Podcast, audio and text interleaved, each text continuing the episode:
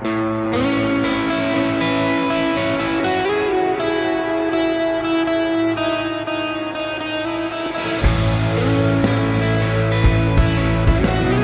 veus, un podcast de la Federació Allem.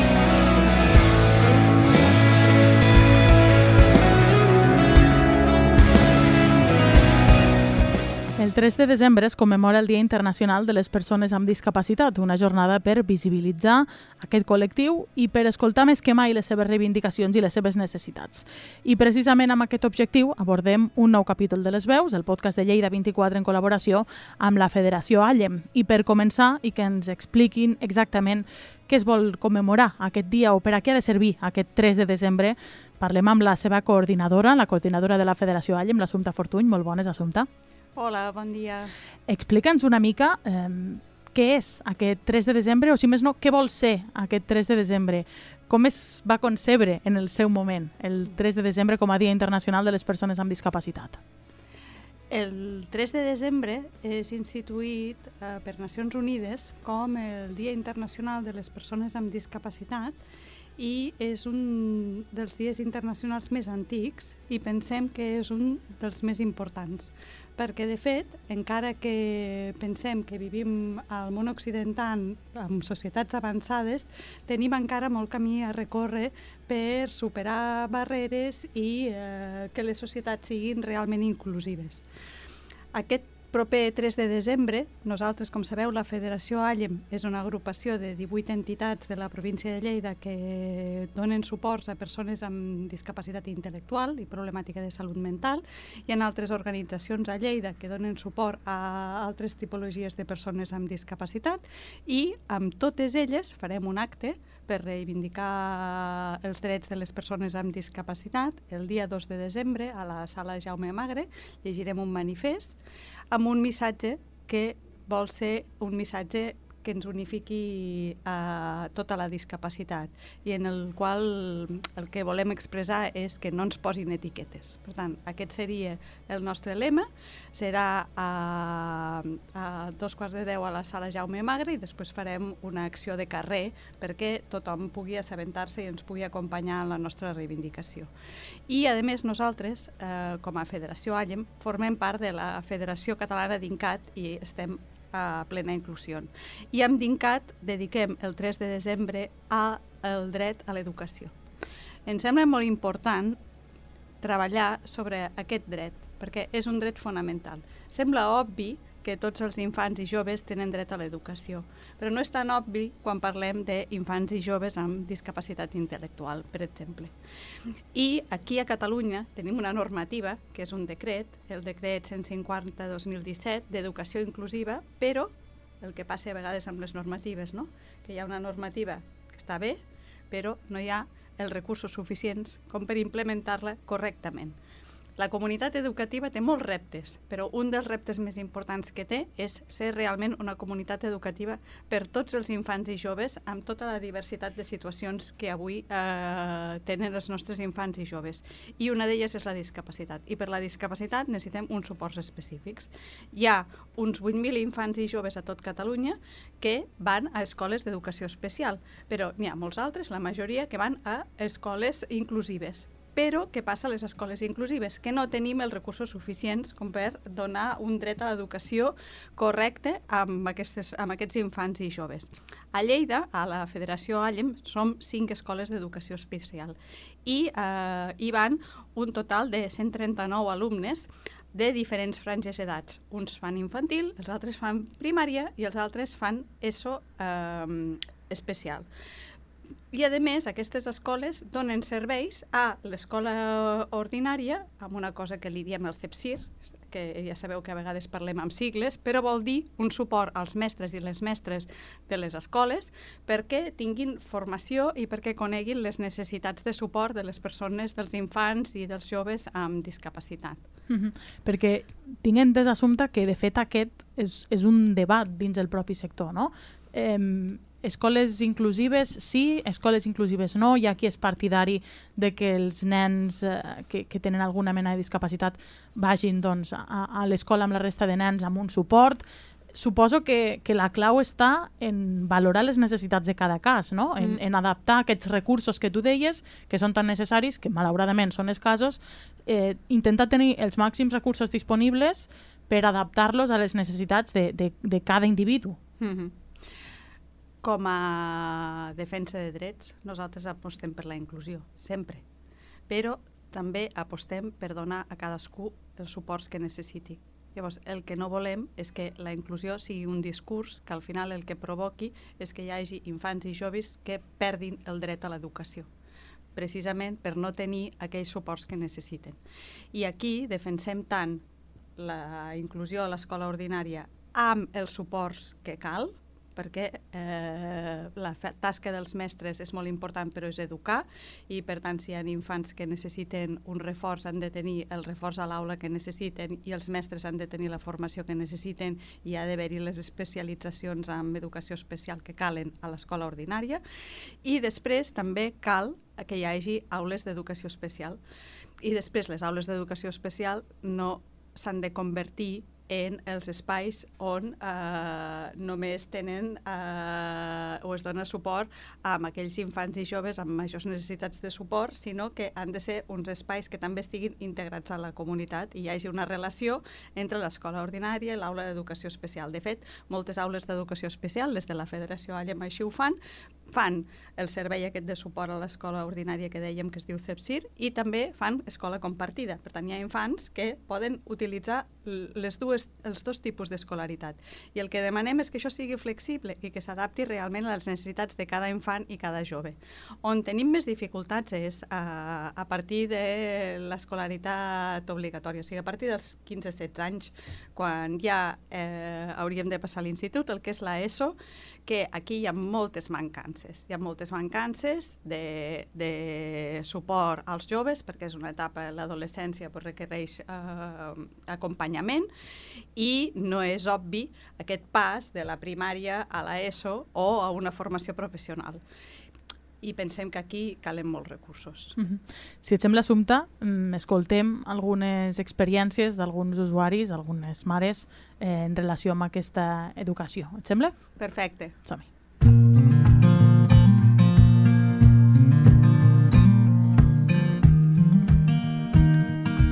La veu de les persones.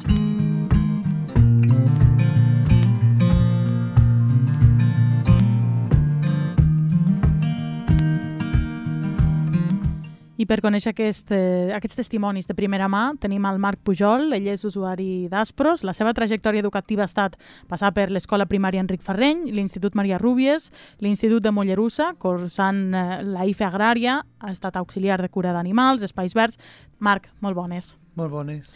Explica'ns una mica quina és la, la, la, aquesta trajectòria que jo he detallat, però explica'ns tu, potser, eh, quina és, com has viscut tu aquesta trajectòria educativa al llarg de, dels anys, eh, perquè, pel que veig, tu sobretot has estat, eh, diguéssim, a, a l'escola, que en diríem ordinària, per dir-ho d'alguna manera. Sí. A veure, jo vaig entrar al Col·legi Enric Ferreny, va ser, va ser una escola exclusiva, que per primer, ab- abans de tot, era una escola sol per persones no amb entonces, discriminades, ningú discapacitat, però llavors, durant els anys que van passar, pues, van veure gent que tenia una discapacitat, i al final van poder fer una escola per a discapacitats com a gent que no té ninguna discapacitat. Mhm. Com valores aquesta escola, aquest pas, el teu pas, en el teu cas personal? Eh? Creus que ha estat eh, positiu? Creus que, que hagués estat millor per a tu fer-ho d'alguna altra manera, potser? Sí, a veure, és, eh, la meva resposta és molt positiva, però el que sí que tenim que vigilar bastant és el bullying, perquè a l'Enric Ferreny també n'hi ha gent que fa bullying, però bastant, i jo he patit molt, molt bullying al col·legi com a l'institut. Mhm. A més, aquesta és una xacra que, malauradament, no, està a l'ordre del dia Sí. i, i en la qual caldria incidir-hi en tots els estaments en tots els estaments educatius. No sé si hi ha algun, algun professor o alguna professora que recordis amb una especial estima o, o alguna d'aquelles persones que a vegades ens trobem a la vida i a les quals doncs, eh, agraïm no? que d'una manera moltes vegades desinteressada eh, es volquin en nosaltres. Eh, jo crec que A mi, per exemple, si em preguntessin, segur que trobaria algun, algun professor. No sé si en el teu cas també hi ha algú a qui recordis amb una especial estima. Sí, eh, són persones que m'han volat molt, encara que tinga la discapacitat. M'ha ajudat moltíssim i encara recordo molt i si puc alguns dies vaig a visitar-los. Uh -huh. eh, perquè en, tu, en el teu cas també has fet aquesta F agrària, auxiliar de cura d'animals i espais verds. Com vas decidir tirar cap a aquesta branca? Bueno, eh, que vaig passar al Maya Rubies, que va ser l'institut de l'ESO, vam fer molt bullying i al final no vaig poder aguantar més i vaig anar a l'institut de la, l'EIF de Mollerussa. I, bueno, allí vaig estar fent cura d'animals i espais verds i, bueno, allí s'està molt bé, la veritat perquè jo recomano perquè allí tenen discapacitats com persones especials i que es, penso que també podem millorar alguna, alguna coseta, però molt poca, perquè tot el que és l'Institut Bellusa estan molt agraïts a les persones amb discapacitat perquè van que poden fer com la vida com gent normal i que no tenen, no tenen aquella actitud com tenen a l'ESO de que discriminen molt allí es respecten i, són, i, i tal com són es respecten moltíssim. Mm -hmm.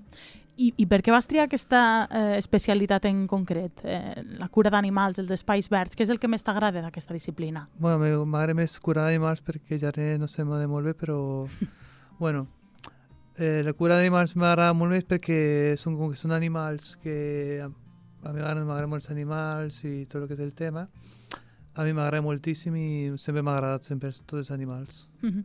Va ser una, una tria teva o, o potser van ser els professors que et van dir escolta, creiem que aquesta, a, aquesta formació et pot agradar, creiem que, que bueno, et pot ser útil fins i tot per eh, després les sortides que pugui tenir en el món laboral? Bueno, va ser eh, l'Hospital Sant Joan de Déu, que em va recomanar per a l'hospital de dia i ells m'han recomanat d'anar a l'Institut de Mollerussa perquè veien que el Maia Rubí no podia aguantar més. Jo, m'ho van recomanar anar a l'Institut de Mollerussa perquè ahí, com que no discriminen i fan bullying, pues ahí me van, me van enviar cap allà. Suposo que aquesta tasca de, de guiatge, en el teu cas, sobretot, va ser molt important, no? Sí, molt important va ser. Mm -hmm. Suposo que aquesta és una vessant que eh, no sé si, si la Cristina que és la, la nostra següent convidada, la mare del Pol. El Pol té 14 anys, té una malaltia minoritària que es diu CAT6A, que li provoca un retard psicomotriu i altres. Eh, actualment, el Pol, eh, Cristina, tu ens ho explicaràs millor, fa escola compartida, tres dies a, a l'Escola d'Educació Especial de l'Estel, dos dies a l'Institut d'Estrem, on hi ha suport intensiu d'escolarització inclusiva. Suposo que un guiatge no? també és, és clau, eh, saber quins recursos hi ha, quins recursos es poden utilitzar Hola, molt bones. Eh, pues sí, la veritat és que sí, perquè clar, eh, eh, vas una mica perdut, no? perquè nosaltres quan vam haver d'escolaritzar el nostre fill a la primària, pues, eh, eh, bueno, eh, va ser molt important, per exemple, el centre de recursos del LEAP, eh, ens van ajudar molt perquè eh, ens van ajudar, sí que eh, Trem és un poble petit i i només tenim dues escoles, però bueno, eh, dintre de les eh, capacitats del nostre fill, pues, eh, quina era l'escola que, que ens podria anar millor, vam decidir al final l'escola municipal, la, la, la, l'escola Vall de Flors, i la veritat és que hi vam estar molt bé, eh, la primària, tot i, pues, com deia l'assumpte ara, no? la, la falta de recursos que tenen i també eh, la falta de formació de molts professionals, no? perquè, mm, perquè, per exemple, els tutors del, del POL eh, tots eh, van tindre molt, molta voluntat a, a, a procurar tindre el nen a la classe i, i, i comptar-lo com un mes, eh, tot i així pues, eh, considerem que tenien una falta de formació que, que, que tampoc no... Bueno, que, que tampoc és culpa seva, no? Vull dir que a ells els han imposat a tenir el, amb aquests nens a dintre de la classe, llavors pues, penso que, que sí, que, eh, bueno, que falta això, falta la, a, aquest, aquest suport cap als professionals i cap a les famílies també. Mm -hmm. Parlaves d'aquesta etapa, diguéssim, de l'educació primària, eh, el Pol té 14 anys, no sé com va ser després el, el salt a la secundària, que l'assumpte ja ens deia, no? A la secundària encara hi ha més mancances. Sí, Sí, sí, la secundària ha sigut... Eh, nosaltres vam fer secundària l'any passat per primer any, eh, ja vam començar amb la compartida amb l'escola Estel i, i la veritat és que és un altre món perquè mm, realment veus una exclusió cap a aquests nens, tot i que eh, l'Institut de Trem eh, està considerat un institut eh, mm, inclusiu, eh, té el, el, el suport intensiu perquè té l'aula de CII, eh, hi ha bons professionals, però tot i així pues, eh, és el que dèiem abans, no? o sigui, el, el, el, el, el dia a dia o l'entrar a les classes no? amb, amb nens eh, normofuncionals que en diuen pues, eh, se'ns fa difícil per això, perquè els mateixos eh, professionals pues, tenen aquesta mancança de que no saben com adaptar aquelles classes pel nostre fill. Uh -huh. A més, eh, a nivell doncs, de, de companys, eh, com ens explicava el, el Marc, eh, els, els adolescents poden ser cruels i, i amb, eh, quan veuen algú eh, que encara és més feble, a vegades sembla que s'hi acarnissen més, no? Mm. que, és, que és el blanc fàcil. Suposo que això, eh, com a mare, ha de fer molta por també. Fa molta por, sí. Eh, sí que és veritat que, que el Pol té un, un grau de discapacitat mm, bastant elevat i ell no, no percep aquestes coses. O sigui, per ell, ell és un nen molt feliç i, i per ell tothom és bo i, i ja està, però, però sí que precisament per això, a part, és un nen que, que no, no, no es comunica de cap manera, llavors eh, sempre tens aquesta por de, de que ell no pot explicar-te com se sent o algo que li hagi pogut passar. Però sí que com dèiem, Trem també és un poble petit, és un nen que, que és conegut per tots. També els nens eh, que van, els adolescents de l'institut són nens que, que al seu dia van ser companys de classe a, a la primària i en aquest sentit nosaltres estem contents perquè ens el cuiden molt, la veritat és que sí. Clar, aquesta continuïtat no? també suposo que en aquest sentit és, és molt important perquè a ningú li agrada haver d'estar canviant de centre educatiu cada dos per tres, al Pol tampoc, segur, segur, però a més aquesta tranquil·litat de, doncs això, saber que està en un entorn més o menys segur, on la gent el coneix, no? Això també suposo que és molt important per a que ell pugui fer una vida el més normal possible. Exacte, de fet la compartida la vam, la vam triar per això, per, eh, per poder fer aquesta continuïtat amb, amb els, amb els companys que tenia a, a, a l'altra escola, sí. Uh -huh. I aquesta experiència d'aquesta compartida que deies, perquè hem parlat sobretot de l'institut, uh -huh. però um, en, en aquesta escola d'educació especial, com és aquesta coordinació dels continguts? De, en, en aquest sentit, no sé si vosaltres també esteu al dia de com es fa tot això. Sí, sí, sí, perquè a part tant en un centre com a l'altre ens tenen sempre molt informats d'aquestes coses. I, I la veritat és que molt bé, eh, des de l'institut sempre han, han permès no? que, que des de l'escola Estel eh, se'ls feia una guia de com, de com treballar amb el pol i, i la veritat és que bueno, a l'Estel pues, res a dir perquè estem super, super contents. Eh, no sé, no, no, havíem, no havíem tingut mai l'experiència de l'escola especial i, i la veritat és que és, és un lloc que on tot és possible. No sé si, no, no sé si em, podré explicar, però és... Eh, o sigui, el que es pense de fer eh, costarà el que sigui, però ells van a per allò i acaben, acaben realitzant-ho. No? L'any passat van fer una sortida de, de final de curs a, a PortAventura amb tots els nens, o sigui, no, el, el, el Marc, el pare del Pol i jo, quan vam veure aquell autocar carregat de cadires de rodes, no? és com, eh, no sé, potser eh, a l'escola ordinària haurien de plantejar-se no, que, que precisament és això, o sigui, que tot és possible, que, que s'ha de lluitar i que, i que es pot fer.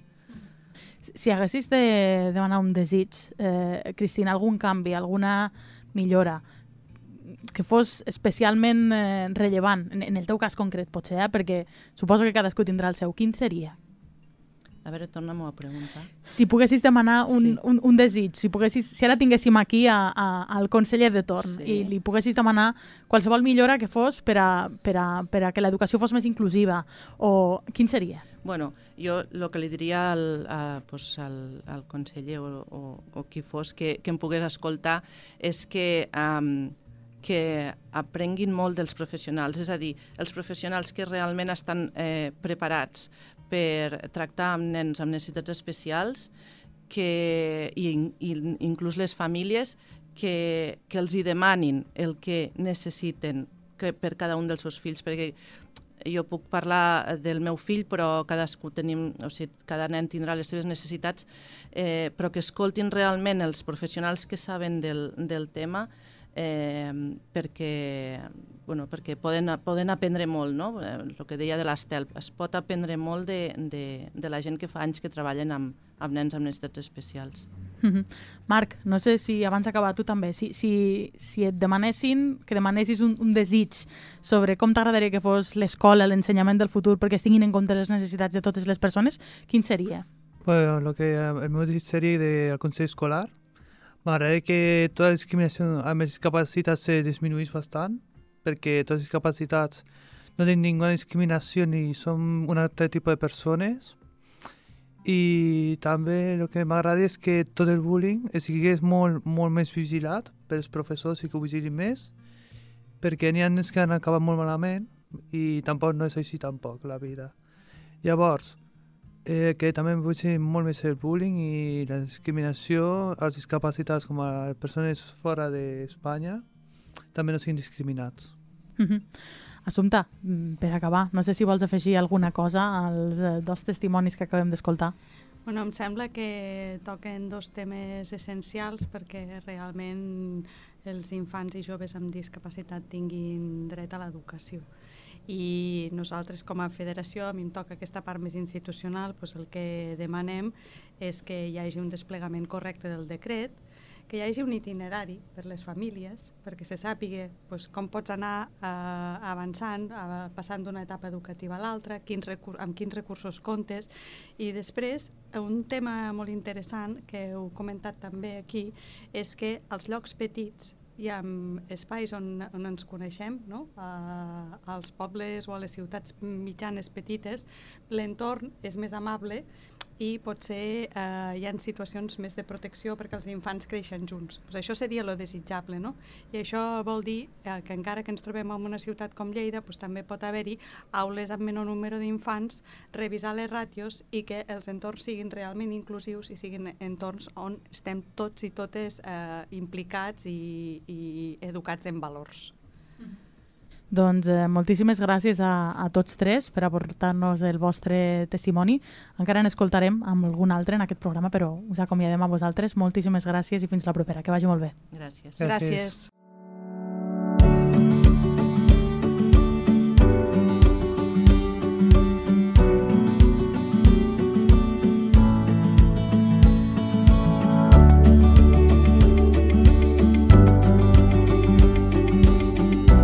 Seguim eh, conversant amb eh, més usuaris i professionals eh, que ens ha facilitat eh, la Federació Allem per tal de conèixer doncs, més punts de vista, més experiències. Saludem a l'Eva Serentill, ella és directora de l'Escola d'Educació Especial i del CESPIR de Santa Maria de l'Alba. Molt bones, Eva. Hola, bona tarda. I també ens acompanya l'Eva Fernández, ella és sí. usuària. Hola, bona tarda. Molt bones, Eva. Va cursar fins a tercer d'ESO a l'escola ordinària, després va passar a l'escola d'educació especial i precisament els testimonis que, que hem escoltat abans eh, doncs, eh, parlaven una mica de les diferències entre aquestes dues educacions.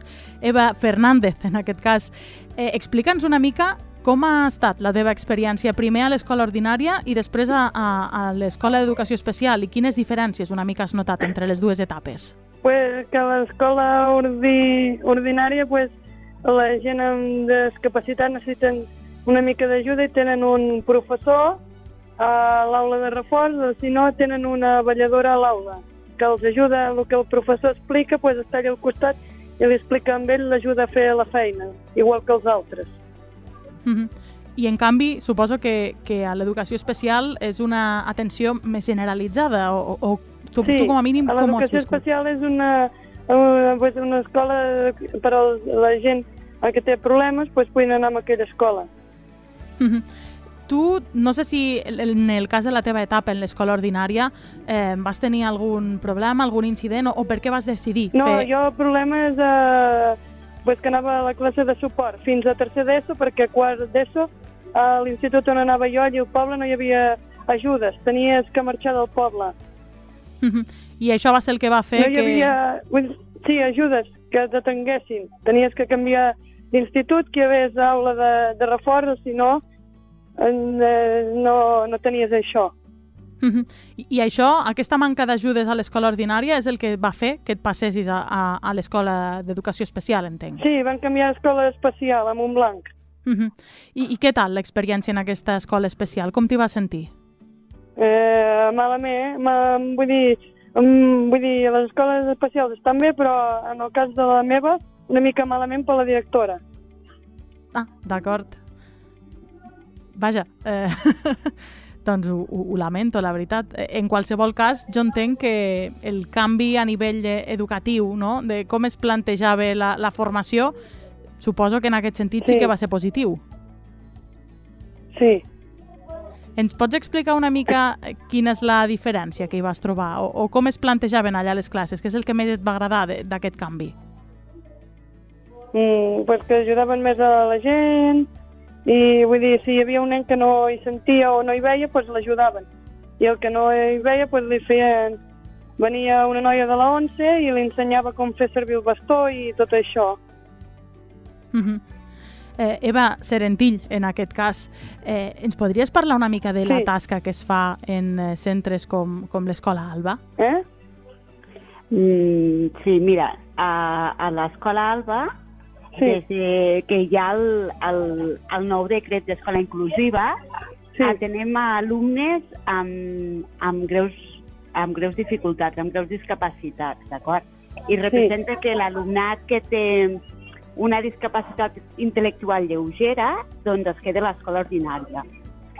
I les especials eh, atenem aquest altre tipus d'alumnat amb, necess amb més necessitat de suport. Sí. Uh -huh. eh, des de les experiències que, que hem tingut aquí a l'estudi, ens explicaven una mica eh, les dificultats que moltes vegades eh, es troben a, a l'escola ordinària no? Sí. per aquesta manca de, de recursos. Suposo, Eva, que en el vostre cas, en el cas de, de l'escola especial d'un centre com l'Alba, es tracta de suplir aquestes Sí. mancances, no? d'arribar on no pot arribar una escola ordinària.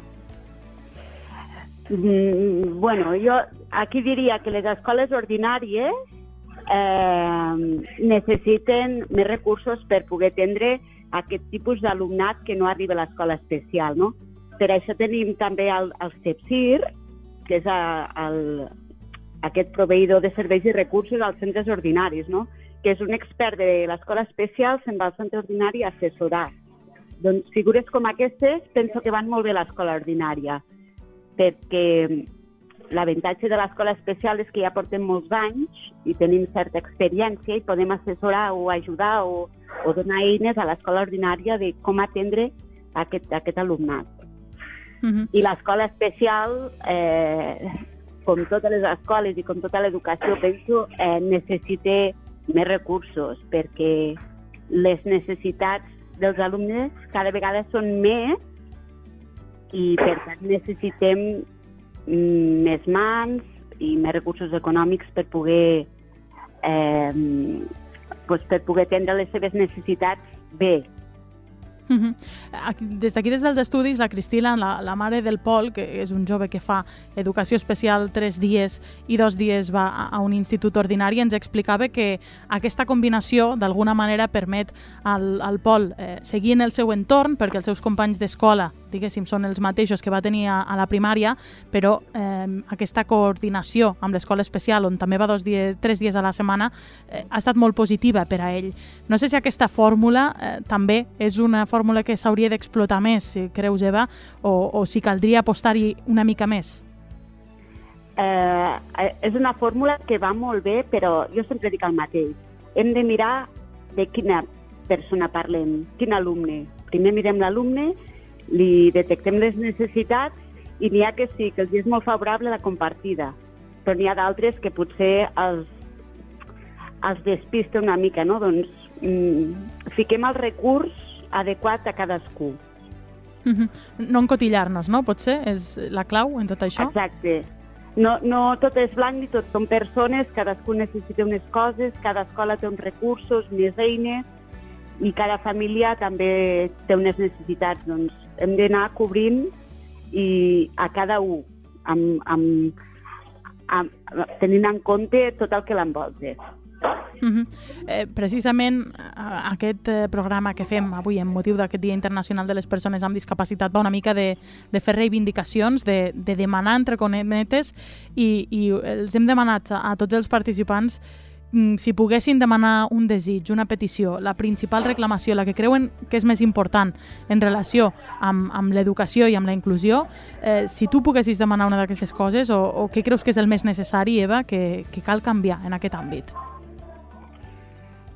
Mm, jo crec que cal canviar una mica encara la mirada cap a les persones amb, amb, amb discapacitat i sobretot necessitem més recursos per poder fer, fer, fer realitat aquest somni de l'escola inclusiva. Uh -huh.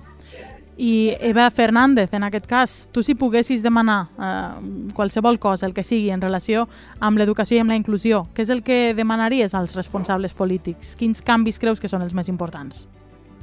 Uh, quins canvis? Uh -huh.